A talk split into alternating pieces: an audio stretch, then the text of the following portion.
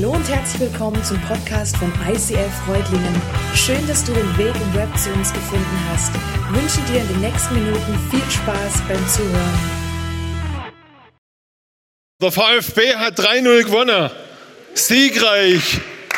Hey, was ist hier los? Sind das alles Bayern-Fans oder geht euch Fußball am vorbei? Ja, herzlich willkommen. Schön, dass ihr da seid. Wir sind mittendrin in unserer Serie Victorious, siegreich leben. Und ich spüre schon, wenn wir über siegreich leben redet, dann bringt das nichts, wenn wir nur auf den VfB uns fokussieren. Erstens, weil der nicht so oft gewinnt, aber jetzt natürlich schon. Und andererseits, weil wir merken, hey, unser Leben ist viel, viel tiefer, ist viel komplizierter und viel herausfordernder als das, dass irgendwo eine Fußballmannschaft mal ein paar Tore mehr schießt als gewöhnlich. Siegreich lebe in unserem Alltagstrubel, in unserem Durcheinander, in deinem, in deinem Jetzt und in diesem ganzen Durcheinander. Um das geht es in der Serie. Wie kann da, wie kann da die göttliche Dimension reinkommen? Wie kann sich da was verändern, dass wirklich ein Sieg in deinem Leben stattfindet? Ein Autor, den ich sehr, sehr schätze und den ich in der Vorbereitung von, dem, von, der, von der Predigt nochmal gelesen habe, Natta, der hat, der hat gesagt, hey, wenn du, wenn du mal wirklich was erleben möchtest und, und wenn, du, wenn du wirklich was entdecken willst, dann musst du die Stadt verlassen, um die Sterne zu sehen. Und wenn du das tust, wirst du Dinge sehen, die du nie für möglich gehalten hast. Bist du mal aus Reutlingen oder aus deiner Stadt raustreten und mal oben auf den Berg gewesen und gesehen, was du dann siehst? Jesus, danke, dass wir heute in dieser Celebration sein dürfen. Dass du uns an der Hand nimmst und uns herausführst aus unserer Alltagsstadt, aus unserem Durcheinander. Und dass du uns auf den Berg führst und deine Herrlichkeit uns zeigst, deine Größe zeigst dass wir in der Lage sind, ganz, ganz neuen Blick auf unseren Alltag, auf unsere Niederlage zu wenden, aber vor allem deinen Sieg in unserem Leben groß zu machen. Jesus, wirke du an jedem Einzelnen von uns. In deinem Namen. Amen. Ja, das Thema heute, der Juli hat schon versucht anzuteasern, ähm, geistliche Dimensionen verstehen. Ich weiß nicht, was du dir darunter vorstellst oder was du da so, so, so, warum du hergekommen bist und was du heute erwartest. Geistliche Dimensionen. Es gibt hier räumliche Dimensionen. Das ist die Länge von dieser Bühne. Es ist die Temperatur, die ich hier drinnen messen kann. Das sind alles Dimensionen, die kann ich ganz, ganz einfach erfassen. Aber geistliche Dimensionen, das sind Dinge, die, die tiefer liegen. Die du vielleicht gar nicht so einfach beschreiben kannst, schon gar nicht so einfach messen kannst mit einem Meterstab oder mit einem Voltmeter. Und trotzdem sind sie da. Du lachst, hast schon nie einen Voltmeter verwendet. Ja, egal. Ähm, ja, es gibt Dinge einfach, die sind größer. Und in diese geistlichen Dimensionen, da gibt es diese Spannung zwischen hell und dunkel, zwischen dem Göttlichen und dem Wiedergöttlichen, zwischen dem, das Licht ist und das Schatten ist, das Durcheinander und das Ordnung ist. Es findet ein unsichtbarer Kampf statt. Und du sagst vielleicht jetzt, von was redet denn die da in dieser Church? Du bist vielleicht nur hier, weil du gehört hast, dass es hier die beste Pizza und den besten Kaffee gibt. Oder du bist nur hier, weil du dieses Mädel neben dir daten möchtest heute und sagst, komm, ich komme auch mal mit in diese Church. Aber trotzdem möchte ich dich einladen, in dieses Thema geistliche Dimensionen einfach mal einzutauchen. Du liebst das Paradies. Du liebst es Taucher im Paradies, wo die Fische so wunderschön dich angucken von nächster Nähe und es ist wunderschön, wenn du dort bist. Und dann, und dann siehst du diese schönen Fische, aber neben dir schwimmt eine Plastiktüte vorbei. Neben dir ist irgendwelcher Müll in dieses Paradies gefallen. Oder hast du es vielleicht aus Versehen auch reingeschmissen? Dieses Durcheinander. Einerseits dieses Paradies ist wunderschön, aber andererseits ist Morasch drin, ist Schmutz drin, ist Durcheinander drin. Und es geht nicht nur um dein Tauchparadies, es geht nicht nur um, um das, was wir hier auf dem Foto sehen. Nein, du kennst es vielleicht auch aus deinem Leben. Du kennst es, dass die Beziehung eigentlich so wunderschön ist, aber trotzdem kommt da plötzlich was Toxisches rein, ein Durcheinander in der Liebe zueinander. Es kommt plötzlich in eure Familie was rein, eine Krankheit, eine, eine, Störung, ein, ein, ein Durcheinander und du merkst, hey, da gibt es was, was Tieferes, was Komplizierteres, was Herausfordernderes. Es ist ein geistlicher Kampf da. Die Bibel berichtet von einem der größten Missionare dieser Zeit, Paulus, ein Mann, der da wirklich die ganze Gegend gerockt hat, der Vielflieger, eine Vielschiff-Fahrbarkarte, also er war irgendwie der Weltreisende schlechthin dort. Und dieser Paulus, der schreibt mal und sagt, ich weiß wohl, was ich, ich weiß wohl, dass in mir nichts Gutes wohnt. Zwar habe ich durchaus den Wunsch, das Gute zu tun, aber es fehlt mir die Kraft dazu. Ich will eigentlich Gutes tun und tue doch das Schlechte. Ich verabscheue das Böse, aber ich tue es dennoch. Hey, ein Mann Gottes, ein Mann Gottes sagt von sich, hey, in mir ist dieser Kampf. Ich will eigentlich Paradies, aber es kommt immer dieser Dreck rein.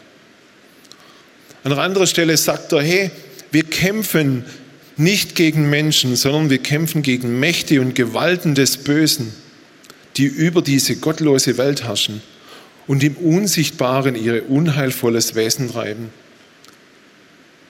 Die Bibel, die guckt dieser Sache ganz nüchtern ins Auge und sagt, hey, da ist dieses, diese, diese unsichtbare Welt, da sind diese Dimensionen, diese geistlichen Dimensionen, die irgendwo undercover wirken und wo es diesen Kampf gibt.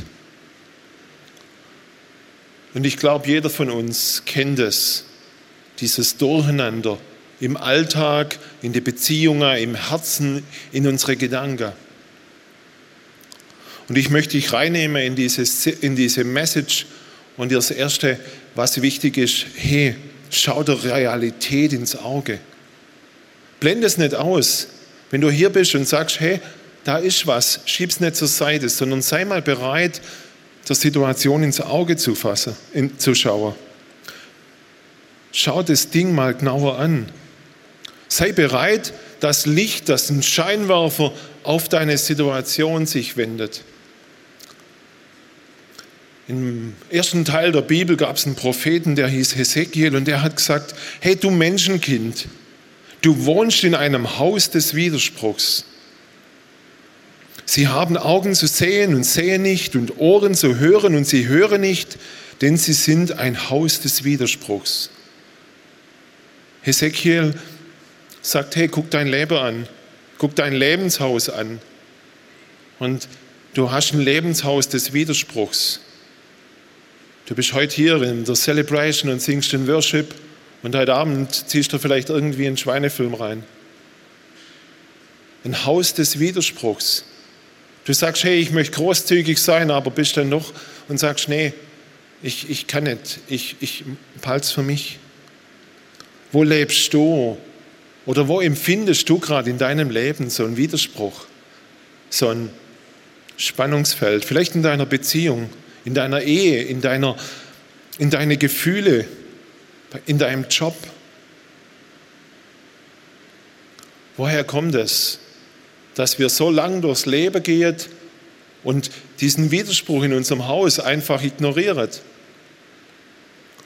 Ein anderer Prophet sagt, du sahst wohl viel, aber du hast es nicht beachtet. Die Ohren offen, aber er hört nicht. Hast du das? Eigentlich hast du dieses Grummeln, dieses, ja, da stimmt was nicht, aber Zeit heilt vielleicht alle Wunden und ja, das ist ja schon nicht so schlimm. Die da drüben leben doch auch so, die haben doch das gleiche Thema und du ignorierst es, was in deinem Leben ist. Du ignorierst es und hörst nicht hin.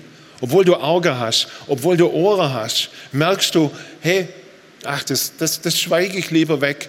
Das lasse ich lieber mal, das lasse ich mal lieber auseinander, äh, außen vor geistliche Dimensionen wahrnehmen, verstehe heißt, draufzuschauen, der Realität ins Auge zu schauen, uns wahrzunehmen. Das ist ein menschliches Problem mit diesen Dimensionen und diesem Durcheinander, dass wir es nicht wahrnehmen. Jesus, Jesus sagt einmal ganz am Anfang im, im Johannes, sagt er, hey, das ist der Grund, warum ich in Gleichnisse zu ihnen rede. Sie sehen und sehen doch nicht, sie hören und hören doch nicht und verstehen auch nichts. An ihnen erfüllt sich die Prophezeiung Jesajas, hört zu, ihr werdet doch nichts verstehen, seht hin, ihr werdet doch nichts erkennen. Denn das Herz des Volkes ist verstockt, ihre Ohren sind verstopft und ihre Augen halten, sich, halten sie geschlossen. Sie wollen mit ihren Augen nichts sehen, mit ihren Ohren nichts hören und mit ihrem Herzen nichts verstehen und wollen nicht umkehren, sodass ich sie heilen könnte. Sie wollen nicht umkehren, dass ich sie heilen könnte. Herr Jesus, der sagt, hey, ich tue alles. Ich streng wirklich, ich, ich erzähle in Gleichnissen, ich spreche in Parabeln, ich versuche es wirklich so euch zu erklären, dass ihr es versteht. Und er sagt, hey, es wäre doch so schön, wenn Sie es wenigstens, wenn, wenn Sie bereit wären zu hören. Weil dann, wenn Sie bereit wären, Ihren Weg zu verändern, weil dann, dann kann ich Sie heil machen. Jesus sagt es bis heute. Er sagt bis heute, hey, guck doch mal drauf. Ich möchte deine Ohren heil machen, ich möchte deine Augen heil machen. Ich möchte, dass du neu fokussiert bist auf das, was dich wirklich gesund macht, was dich heil macht. Jesus sagt zu dir heute, hey, schau doch der Wahrheit mal ins Auge. Schau mal drauf, wo ist dein blinder Fleck? Wo guckst du immer weg und merkst vielleicht auch gar nicht? Frag doch mal vielleicht heute Abend jemand, der dir nahe steht und sagt, hey Mensch, wo ist dein blinder Fleck? Wo machst du Kompromisse in deinem Leben? Ja, wo passt du zum Beispiel das Wort Gottes, die Bibel, ja, deine Bedürfnisse an, dem Zeitgeist an und bist nicht bereit, dass die Bibel in dein Leben sprechen kann? Wo passt du die Bibel deinem Lebensstil an und gibst der Bibel nicht das Recht, deinen Lebensstil zu hinterfragen? Total spannend finde ich, aber es ist so matchentscheidend, wenn wir siegreich leben möchten, dass wir bereit sind, ja, hinzuschauen und Jesus hinschauen zu lassen, um siegreich zu leben. Das Zweite, was mir wichtig ist, hey, erkenne den Sieger. Angenommen, wir machen ein Fußballspiel und ähm, ihr sagt, hey, wir müssen da unbedingt gewinnen, weil das die Reutlinger Stadtmeisterschaften sind oder sowas, dann wäre es fatal, wenn du mich in deine Mannschaft rufen würdest. Oder wenn ihr sagen würdet, hey, wenn du sagen würdest, hey, ich möchte endlich so singen können wie die Leute hier von der Band. Du würdest nie und nimmer zu mir kommen und mich fragen, ob ich dich anleiten will, anleiten soll. Wenn du erfolgreich sein willst in deinem ganz normalen Alltag, wenn du, wenn du siegreich sein möchtest, dann überlegst du dir genau, mit wem du dich verbindest.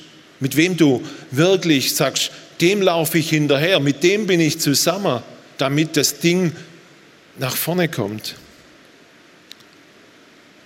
Siegreich lebe in dieser geistlichen Dimension heißt, hey, mit welchem Gottesbild, mit welcher Vorstellung von Gott bin ich unterwegs?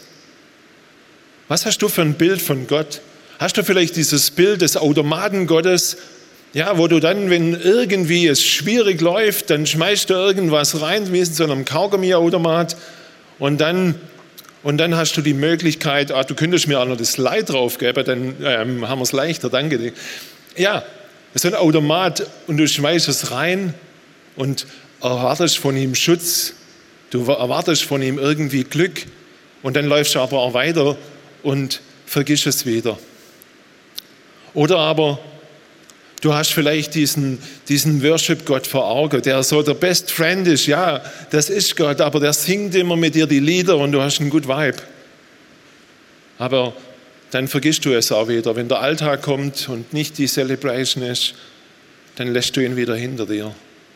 Vielleicht bist du auch aufgewachsen in einem, in einem, in einem Kontext, wo Gott immer der strafende, der Kontrolletti-Gott ist.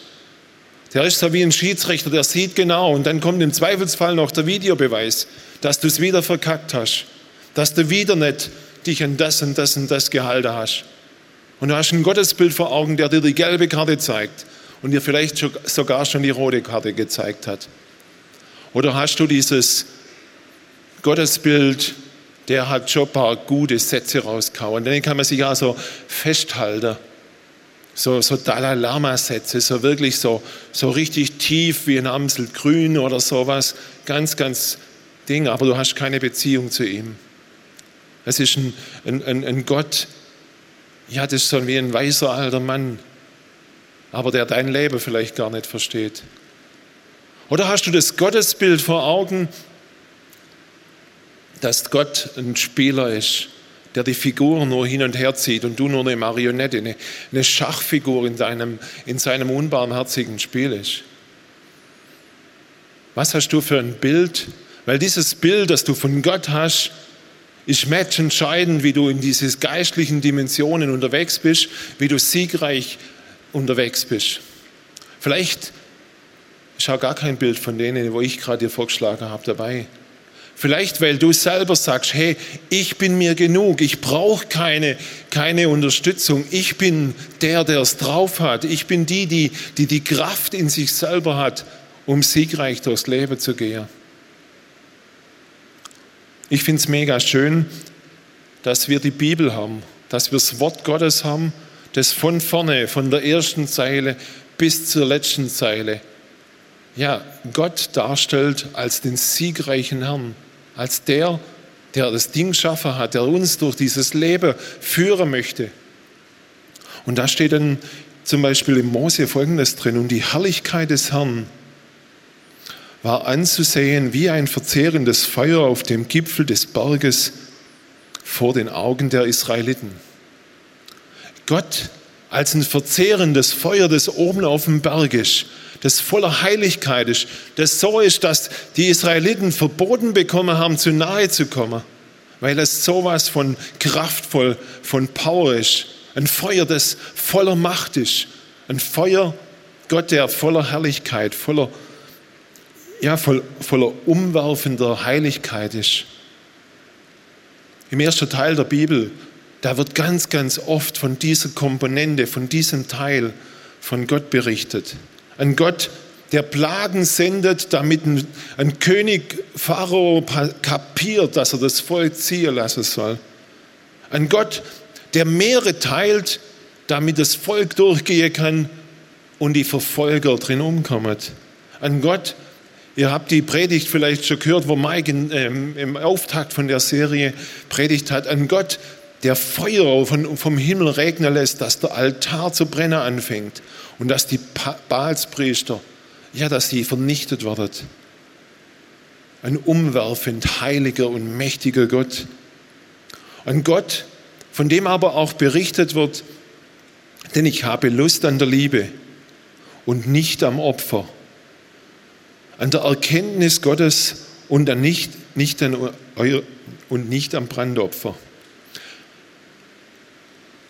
Der Prophet Josia, Josia sagt, der Prophet sagt, Josia sagt, hey, Gott ist ein Gott, der heilig ist, der mächtig ist, aber der Lust einer intimen, einer engen Beziehung zu dir hat, der Freude hat, der sich mehr darüber freut, wenn du ihm begegnest, wenn du mit ihm zusammen bist, als das, dass du für ihn opferst, dass du für ihn schaffst, dass du für ihn Gas gibst. Ein Gott, der sich darauf freut, wenn du ihn erkennst, wenn du ihm begegnest. Und in der Bibel, wenn dort das Wort Erkenntnis steht, dann meint es meistens nicht, hey, ich lese noch mehr Bücher über ihn. Ich studiere noch mehr Podcasts, ich gucke noch mehr Celebrations. Nein, Erkenntnis heißt, ich trete ein in eine intime Beziehung mit Gott. In der Bibel steht ganz, ganz oft, und er erkannte seine Frau. Das ist der lutherdeutsche Ausdruck von die haben Sex gehabt. Die sind intim worden, die sind ein Fleisch worden. Die haben sich für immer und ewig verbunden. Und Gott möchte mit uns eine intime Beziehung, eine enge Beziehung. Eine Beziehung, die voller, voller Nähe ist. König Salomo, einer der weisesten Menschen der Welt, der hat gesagt, die Furcht des Herrn ist der Anfang der Erkenntnis. Die Furcht des Herrn ist die Anfang der Erkenntnis. Und wir haben gelernt, statt Erkenntnis kannst du Intimität reinsetzen. Die Furcht des Herrn ist der Anfang der Intimität mit Gott. Und du denkst jetzt, hey, Furcht, was soll das? Oh, hm, wie stelle ich mir das vor? Aber weißt du noch, wo du dich zum ersten Mal gedeitet hast? Erinnerst du dich vielleicht, die verheiratet sind an die Hochzeitsnacht? Das war doch nicht alles easy peasy, das war doch nicht so easy alles, sondern da haben wir Herzklopfer gehabt. Da haben wir ein Kribbeln gespürt, so, so, ja, und wir waren unsicher. Wir haben eine Anspannung gespürt, eine riesige Freude haben wir gespürt, aber wir haben auch eine Ehrfurcht gehabt vor dem Ungewissen, vom, hey, wie geht's weiter? Und genau das meint die Bibel, wenn sie sagt, hey, da ist auch eine Komponente in dieser Beziehung zu Gott, die was Heiliges hat, die was Unnahbares hat, die was Ehrfürchtiges hat. Wenn du durch die Bibel guckst, dann gibt es ganz, ganz verschiedene Begriffe für dieses Wort Furcht. Da gibt es zum Beispiel im Hebräischen das Wort Jahre. Jahre, das steht für, für, für inneres Beben. Ich bin ergriffen von was. Ich bin berührt von was. Und dann gibt es diesen Begriff ähm, Jira. Hey, ich schäme mich. Hups, ich bin ja noch gar nicht Ansage, ich bin nackt. Ich, ja, ich bin, ich bin, ich bin unpassend an der Stelle. Und dann gibt es die Furcht, die das hebräische Pachat aussetzt, äh, beschreibt. Eine Todesfurcht. Hey, wenn ich da weitergehe, dann, dann, dann passiert was Schreckliches. Alles drei Begriffe von Furcht, die irgendwo in diesem ersten Teil der Bibel auch sehr, sehr häufig aufgegriffen wird. Und eine Furcht, die da mitschwingt. Aber wisst ihr, diese Jira-Furcht, diese Ich bin nackt, die verändert sich dadurch, dass Jesus vor dich hinstellt sich und sagt, hey, ich begleite dich neu. Diese Todesfurcht, ich gehe verloren, wenn ich so weiter renne, verändert sich dadurch, dass Jesus sagt, hey, ich bin für den gestorben. Er kann weiterleben. Aber dieses, ich bin ergriffen von der Gegenwart Gottes, ich bin ergriffen von seiner Heiligkeit, das ist was, was wir, glaube ich, ganz, ganz neu entdecken müssen, wenn wir siegreich uns ja, durch diese geistlichen Dimensionen gehen wollen, wenn wir siegreich in unserem Leben sein möchten. Und ich habe lang mit mir, wie, wie ist das mit diesem Gott? Und die, wo mich kennen, die wissen, dass ich aus dem Ermstal komme und im Ermstal, da gibt so es so einen, so einen Wasserfall, der Uracher Wasserfall. Wer kennt den? Ja, geht er mal wieder hin. Es lohnt sich jetzt im Frühling, wenn Wasser kommt und, und aufblüht und schön grün ist. Und ich habe lang gedacht, Mensch, ja, so ist meine Gottes, so habe ich auch Gott gesehen. Ja, so ein schöner grüner Uracher Wasserfall und es plätschert und er quickt und ist, ist schön. Aber dann war ich vor ein paar Jahren in Südamerika und ich hatte das Vorrecht, an den Fosto Iguazu zu kommen, an die Iguazu-Wasserfälle. Und du stehst da davor und du spürst plötzlich, wie das alles, wie, das, wie du ergriffen wirst, wie das bebt. Du siehst, wie die Regenbogen sich bildet, wie das wunderschön ist. Aber du merkst auch, hey, du bist an einem heiligen Ort, an einem Ort, der unfassbar kraftvoll ist, ein Ort, der gefährlich ist, der unnahbar ist. Und der, wenn ich jetzt weitergehe und über diese Brüstung drüber gehe, dann falle ich in den Tod. Dann wird dieser, dieser, dieser Fluss mich ja, verschlingen. Und da habe ich kapiert, hey, dass diese heilige Komponente von Gott auch da ist.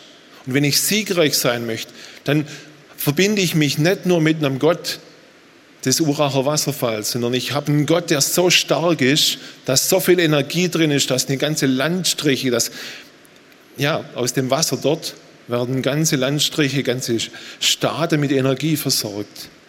Wie viel mehr ist unser lebendiger Gott in der Lage, uns, ja, uns siegreich nach vorne zu bringen.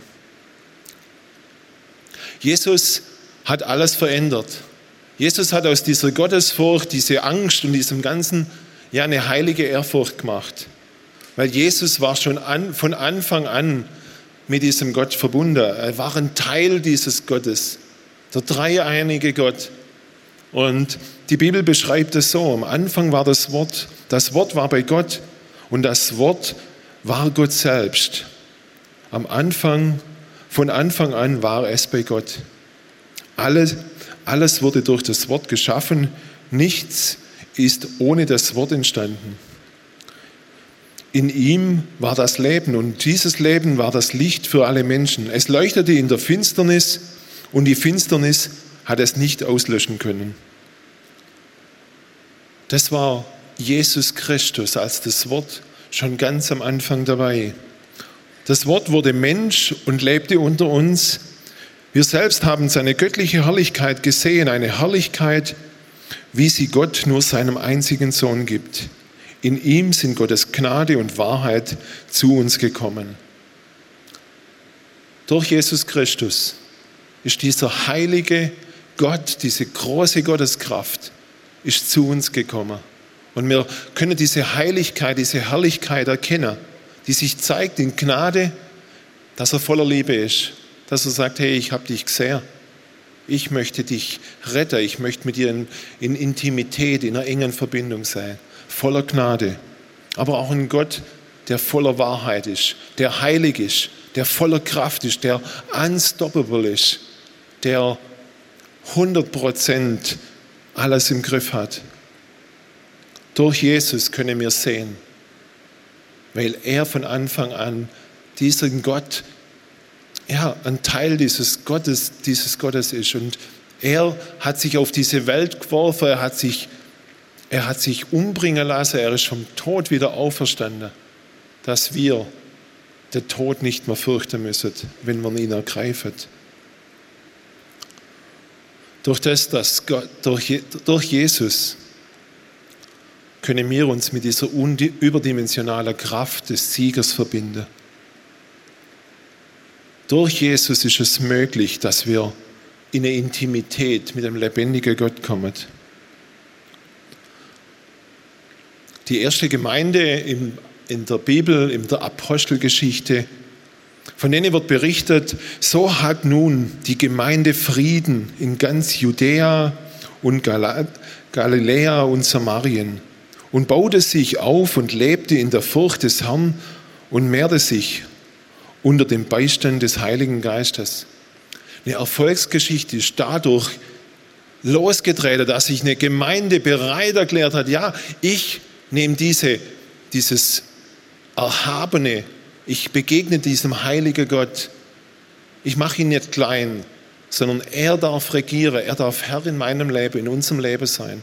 Und dadurch hat diese Gemeinde Großes bewirkt, bis uns zu uns her. Wir sind nur deshalb hier heute Church, weil die damals so gelebt haben, wie sie gelebt haben. Das Dritte, was mir noch wichtig ist, ist, lebe Verbinde dich, lebe mit dieser göttlichen Kraft. Der Paulus sagt an die Korinther, ja, wir alle sehen mit unverhülltem Gesicht die Herrlichkeit des Herrn. Wir sehen sie wie in einem Spiegel und indem wir das Ebenbild des Herrn anschauen, wird unser ganzes Wesen umgestaltet dass wir ihm immer ähnlicher werden und immer mehr Anteil an seiner Herrlichkeit bekommen. Diese Umgestaltung ist das Werk des Herrn. Sie ist das Werk des Geistes. Hey, es passiert eine Umgestaltung. Deine Durcheinanderdimension, deine geistliche Dimension, die durcheinander ist, kann umgestaltet werden durch Jesus Christus. Umgestaltet, dass wir Jesus Christus ähnlicher werden dass dieses Göttliche wiederhergestellt wird. Wenn euch das noch tiefer interessiert, guckt mal in der letzten Celebration vom Rainer, er hat es erklärt. Er hat erklärt, wie das zusammenhängt.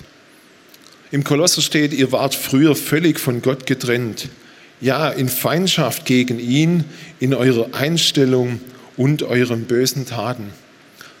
Gott, wir waren völlig von Gott getrennt. Unser innerer Mensch war voll Sünde, war voll Durcheinander. Unser äußerer Mensch, unsere Umgebung, unser alles war voll des Durcheinanders, des Chaoses. Aber da dabei ist Gott nicht stehen geblieben. Gott hat dann was Wunderbares gemacht, die Brücke. Das ist er selbst. Jetzt aber seid ihr wieder versöhnt mit ihm. Er hat seinen eigenen Körper dahingegeben und euch so durch seinen Tod mit Gott verbunden. Vor ihm steht ihr jetzt heilig, unangreifbar und ohne Fehler da. Damit ist es notwendig, dabei ist es notwendig, dass ihr fest im Vertrauen auf ihn gegründet bleibt und euch nicht wegbewegt von der Hoffnung, die das Evangelium enthalten ist. Durch Jesus Christus ist diese Brücke wiederhergestellt worden. Dieser heilige Gott hat sich mit dir und mir connected. In uns ist keine Sünde mehr, wenn wir diese Connection angebracht haben. Unser innerer Mensch ist heilig. Du bist heilig. Wenn du bereit bist, deine Krone abzugeben und ihm erlaubst, dass er dir seine Krone der Heiligkeit aufsetzt. In dir ist noch dieser Kampf, in dir ist noch dieses Durcheinander, aber in dir drin regiert jetzt der Geist Gottes.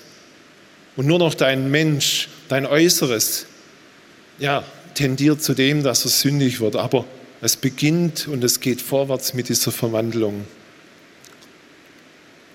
Paulus, der diesen Kampf immer wieder beschrieben hat, er sagt von sich, darum lebe nicht mehr ich, sondern Christus lebt in mir in meinem inneren Mensch, da lebt Jesus Christus, der Heilige Geist, lebt in mir. Mein vergängliches Leben auf dieser Erde lebe ich im Glauben an Jesus Christus, in der Verbindung zum heiligen Gott, dem Sohn Gottes, der mich geliebt und sein Leben für mich gegeben hat. In dieser Haltung kannst du in deiner geistlichen Dimension, in deinen geistlichen Kämpfen siegreich sein. Weil Paulus beschreibt es in der Bibel so und das gilt für dich und für mich und für jeden von uns. Da steht, hey, ich vermag alles durch den, der mich stark macht, Christus.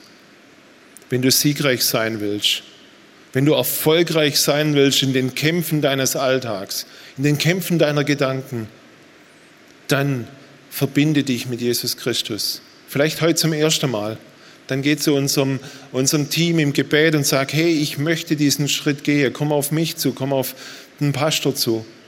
Vielleicht aber auch neu, dass du sagst, hey, ich möchte siegreich sein, weil der heilige Gott, den möchte ich anerkennen. Siegreich lebe heißt, guck deine Baustellen an, sei ehrlich. Erkenn, wer der Herr ist. Lass ihn Herr sein. Gib deine Krone ab nimm seine Krone an und leb. Leb als Tochter, als Sohn des Lebendigen, weil er in dir lebt. Ganz, ganz praktisch hat dieser Salomo uns da so einen, so einen Tipp auf den Weg gegeben. Verlass dich nicht auf deinen eigenen Verstand, sondern vertrau voll und ganz auf den Herrn. Denke bei jedem Schritt an ihn. Er zeigt dir den richtigen Weg und krönt dein Handeln mit Erfolg. Halte dich nicht selbst für klug. Begegne dem Herrn mit Ehrfurcht und meide das Böse. Das bringt Heilung für deinen Körper und belebt dich mit neuer Kraft. Ehre den Herrn mit dem, was du hast. Schenke ihm das Beste deiner Ernte. Dann wird er deine Vorratskammern füllen und deine Weinfässer überfließen lassen. Mein Sohn, wenn der Herr dich zurechtweist, dann sei nicht entrüstet und sträube dich nicht, denn darin zeigt sich seine Liebe. Wie ein Vater seinen Sohn erzieht, den er liebt, so erzieht dich der Herr. Willst du siegreich sein? Willst du nicht länger ein Sklave deiner Menschenfurcht und der Angst vor dem Tod und vor dem Durcheinander sein, sondern verbunden mit dem heiligen Gott, der dich ergriffen macht, der dich berührt, der dich heilt. Ich lade dich ein, jetzt aufzustehen und rein, mit uns reinzugehen in diesen Song Not Longer Slave. Gott möchte, dass du frei bist, weil du dich mit ihm verbunden hast. Amen.